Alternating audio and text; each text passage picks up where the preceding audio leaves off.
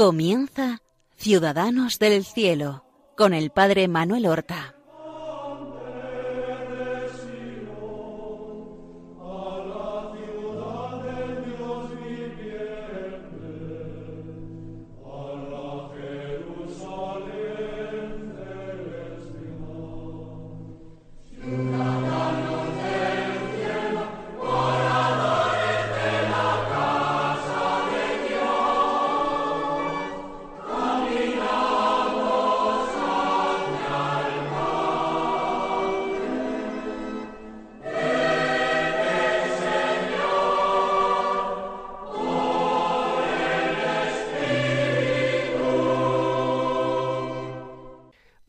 Buenos días, queridos hermanos.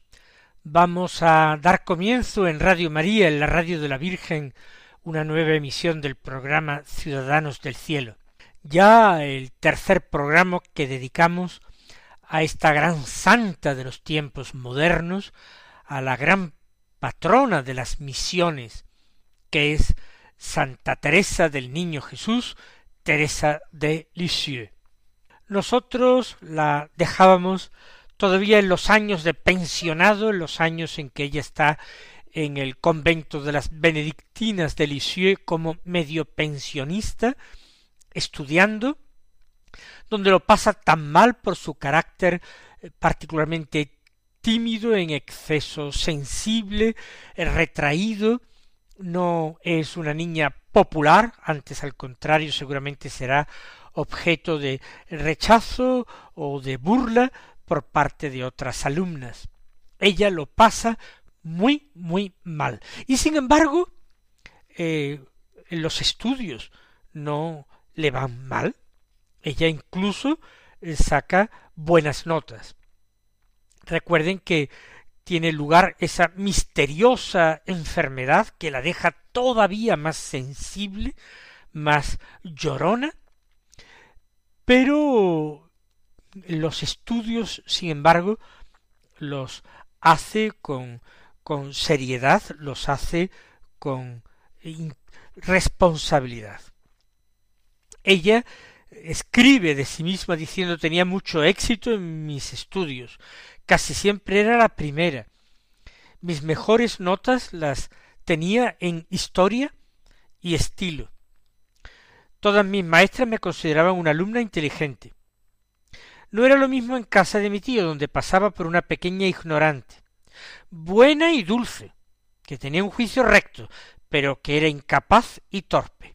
Esto en casa de Isidoro Guerín, su tío, y mm, con su mujer y con sus primas, ella tenía, pasaba, como afirma, por ser una chica torpe, quizás el ser muy callada pensaban que era falta de inteligencia o de tener algo que decir.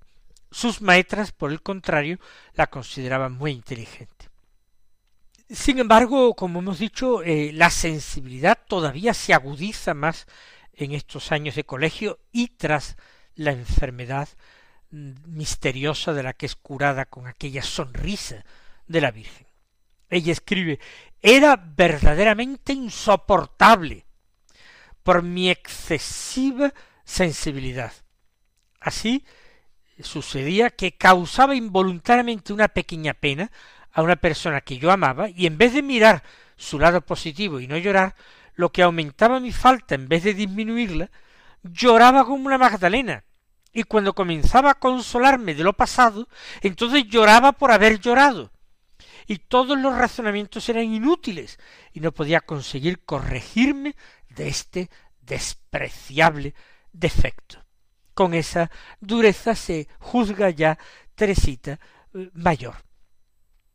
De tal manera ella lo pasa mal que en el año 1886, cuando ella tiene trece años, su padre decide sacarla del colegio, porque ve que sufre mucho y que está cada vez peor.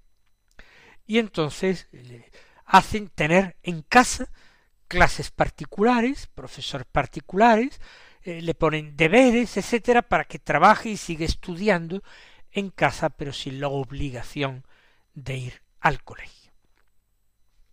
Fíjense, en este tiempo, final de los trece años, una vez que deja ya el colegio, y los catorce años son una edad definitiva, importantísima en la vida de Teresa.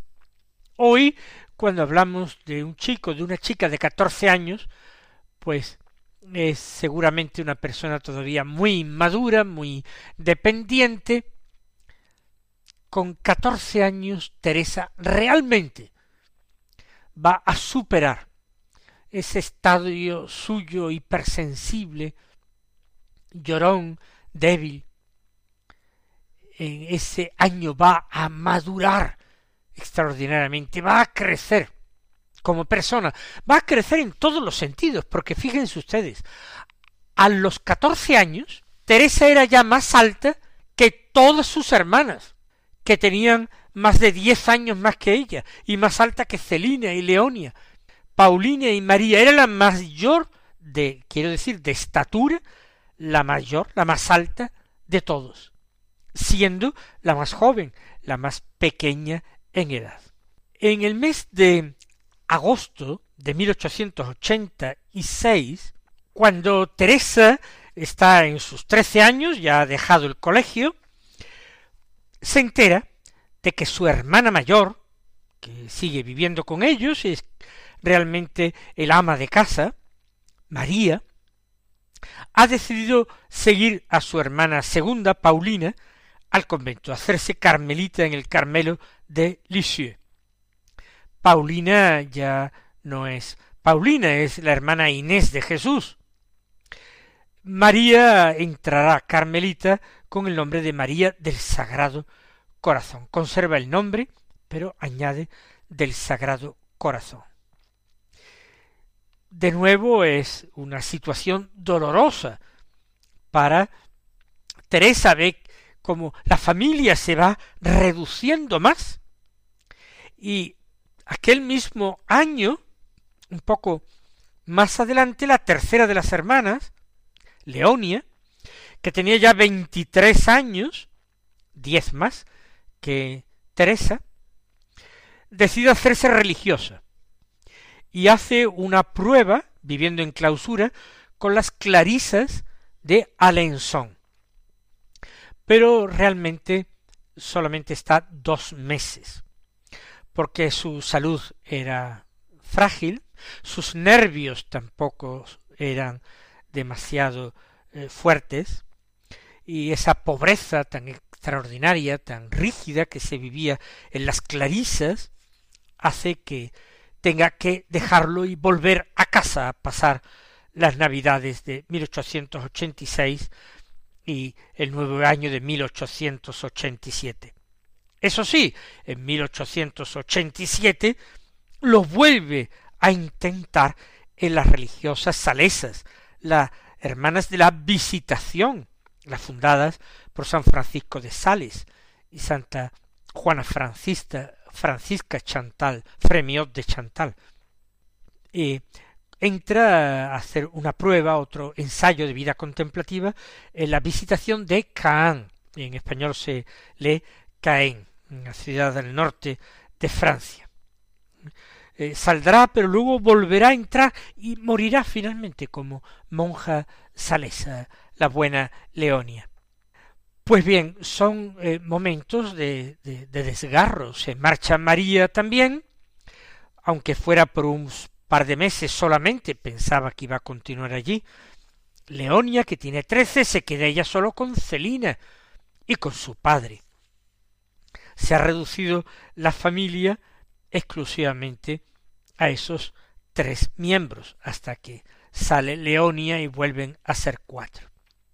El bueno de Luis Martín, el padre, quiere con una ternura extraordinaria a Teresita. Se diría que es su preferida, la llama mi reinecita, mi pequeña reina. En esas navidades del año 1886, Teresa va a recibir otra de las grandes gracias de su vida. La primera, recuerden la sonrisa de la Virgen que cura su cuerpo enfermo y postrado en cama. Se temía hasta por su vida. Esta otra gran gracia va a curar su sensibilidad, su psicología, va a curar su espíritu. ¿Qué fue? Pues fue que la Nochebuena de aquel año, el año de sus trece años, salen para participar en la misa del gallo, eh, la misa de la vigilia, la misa de la medianoche. Al regreso de la misa, a la que han ido el padre y las tres hijas, le, porque Leonia ha vuelto ya del convento de las Clarisas, al regresar a casa, em, se produce la entrega de los regalos y se colocan los regalos en los zapatos eh, ante la chimenea. Una costumbre también muy tradicional dejar el zapato para que los Reyes Magos o Papá Noel dejen los regalos. Todos los años, pues Teresa pues hacía muchas carantoñas a su padre, daba sus grititos de alegría viendo las cosas que tenía allí junto a su zapatito, etcétera, todas estas monerías y el padre disfrutaba, por supuesto, con la alegría de su hija, de su hija más pequeña. Pero el padre eh, ha vuelto de la misa cansado, tiene frío. Y cuando ahora recuerda que ahora es el momento de los regalos, Teresa ha subido ya la escalera. El padre está con Celina y le dice a la Celina de mal humor, gracias a Dios que es el último año. Es decir, ya a partir de los catorce años no se repetía aquello, ya se consideraban que las niñas eran ya mayores. Por tanto, Teresa con trece años sería el último año que iba a poner su zapatito y iba a recibir los regalos en la chimenea. Gracias a Dios que es el último año. Con fastidio. Pero Celina se dio cuenta de que su hermana estaba en lo alto de la escalera y que había oído todo. Y dijo ahora va a ser el diluvio universal de lágrimas. Teresa lo ha escuchado efectivamente de, entrada se le han llenado los ojos de lágrimas, pero Celina le dice, por favor, no bajes para no estropear ahora la cena de Nochebuena, porque se acudía a la misa antes y se cenaba después. Que no baje para no estropear la cena de su padre de Nochebuena con sus lloros. Pero Teresa no. Eh, esos ojos un poquito lagrimosos los seca rápidamente y baja con una sonrisa espléndida en su rostro, fingiendo una gran alegría y empieza a dar los mismos grititos de contento ante los regalos que descubre, y el padre empieza de nuevo a disfrutar. El padre ya eh, deja atrás el cansancio que tenía y la incomodidad y el frío, y tiene mucha alegría de ver la ilusión de su hija. Pero todo esto lo hace Teresita para complacer a su padre, para no darle un disgusto, para no amargarle esa alegría que ha tenido comprándole los regalos y poniéndoselos en el zapatito. Ella, como todos los otros años anteriores en su vida, ya con trece años, casi catorce, recuerden que cumplía catorce al mes siguiente, en enero, pues hace las mismas carantoñas, las mismas monerías, las mismas expresiones de felicidad, de placer por los regalos. Y escribe, en esa noche en que Jesús se hizo débil y sufriente por mi amor, Él me volvió a mí fuerte y valiente. Me revistió de sus armas y desde esa bendita noche no fui vencida en ningún combate, al contrario, fui de victoria en victoria y comencé, por decirlo así, una carrera de gigante. La fuente de mis lágrimas se secó y no se abrió desde entonces más que rara y difícilmente. La pequeña Teresa había encontrado la fuerza de alma que había perdido hacía cuatro años y medio, y la había de conservar para siempre. Sentí entrar la caridad en mi corazón, la necesidad de olvidarme de mí misma para agradar, y desde entonces he sido feliz. ¡Qué victoria tan grande! Esa victoria, ciertamente la gracia de Dios suscita en Teresa ese movimiento de generosidad, no disgustar a su padre, no darle la noche, aguantar las lágrimas, podré, no podré. En ese momento, una gracia extraordinaria de Dios que la hace fuerte, que le quita todas esas tonterías y ñoñerías y esa debilidad casi enfermiza y la hace una mujer fuerte, fortísima, no se podía imaginar ella hasta qué punto. Y va a hacerla feliz. ¿Por qué? Porque va a olvidarse perfectamente de sí misma. Fíjense cómo lo cuenta ella. Sentí que la caridad entraba en mi corazón. Incluso a nivel sensible, experimenta como la virtud teologal de la caridad, la más importante, entra en su corazón para quedarse. Y fíjense la expresión tan hermosa. Es Jesús se hizo débil y sufriente por mi amor. Él padeció. Pero él, a cambio, él tomó para sí el sufrimiento, el dolor, la debilidad en su pasión y me devolvió a mí fortaleza, valentía, me revistió de sus armas.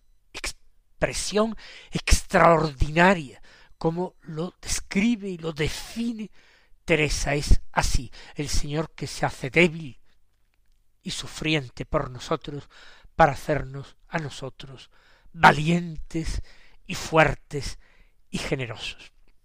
Y Teresa comienza su carrera de gigante a grandes pasos a alcanzar todas las virtudes, a alcanzar la perfección en la medida en que la perfección es posible alcanzarla en esta vida en la imitación de Jesucristo. Esto es lo que cierra sus trece años, lo que abre los catorce años que digo van a ser la edad definitiva en su vida. Es el año 1887. Recuerden que eh, Teresa nace casi con el año, porque nace el 2 de enero del año 1873, por tanto el año 1887 va a ser el de sus catorce años. Ha crecido espectacularmente aquella Nochebuena. Ha crecido intelectualmente ha dejado el colegio, pero va a leer mucho, va a tener lecciones particulares con una institutriz que viene de Lisieux a su casa varios días por semana. Va cada día a misa y hace oración. La oración la hace con gusto y con facilidad en esta época. Lee y medita la imitación de Cristo, y eh, le dan algún libro, las Carmelitas, por mediación de sus hermanas, con una buena, eh, un buen resumen de teología de las principales verdades de fe, que ella va verdaderamente a disfrutar también mucho y va a ir cimentando sus conocimientos teológicos mucho mejor de lo que había conseguido eh, cimentarlos en el colegio. Lee, por tanto, y lee mucho. Y como ha pulido su estilo, pues también será capaz de expresarse bastante bien por escrito y escribir pues, pequeñas composiciones.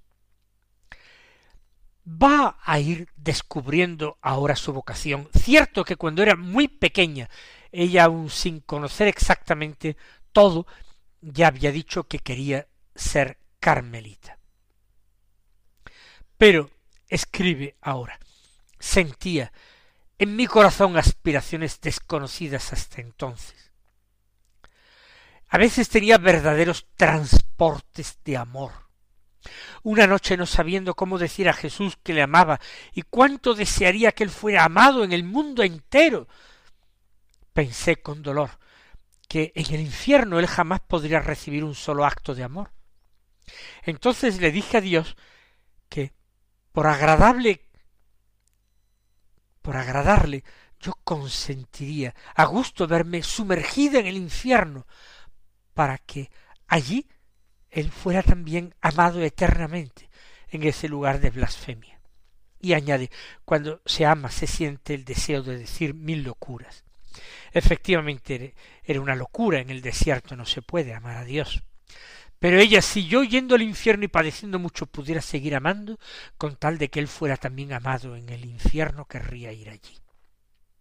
En el mes de julio tiene catorce años y medio. Oye hablar de aquel criminal Pranzini que ha sido condenado a muerte por varios asesinatos de dos adultos y el asesinato de un niño. Entonces él se pone a rezar por la salvación de este hombre que no está arrepentido y que ha rechazado los sacramentos, ni siquiera en este trance de muerte. Y ella hace un reto a Dios. Le lanza un desafío. Le dice a Dios que estaría totalmente segura, que estaba totalmente segura de que él perdonaría a Pranzini, que Pranzini se convertiría antes de morir y se salvaría, y que lo creería firmemente, aunque Pranzini no se confesara, aunque Pranzini no diera ninguna señal de arrepentimiento, ninguna, pero confiaba en que Dios no le negaría esta gracia. Tanta era su confianza en la misericordia infinita. Pero eso sí, si daba aunque fuera un pequeño signo de arrepentimiento, para consolarla a ella, eso lo haría muy feliz a Teresa. No se atrevía a pedirlo, pero que Jesús sepa que me haría extraordinariamente feliz.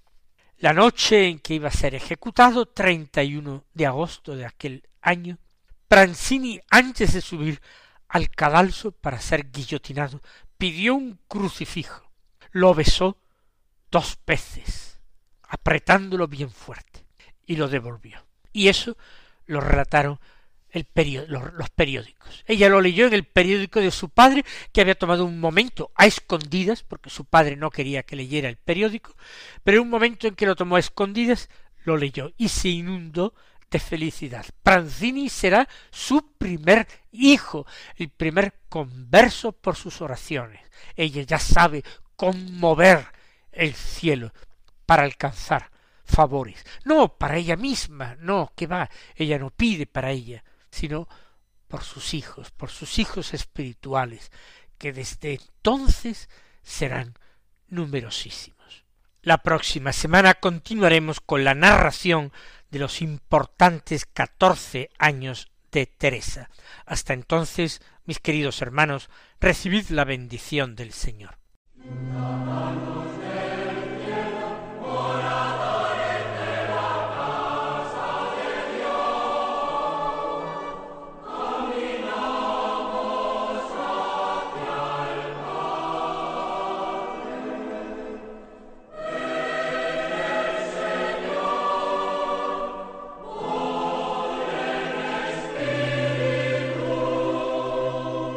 Han escuchado en Radio María Ciudadanos del Cielo con el Padre Manuel Horta.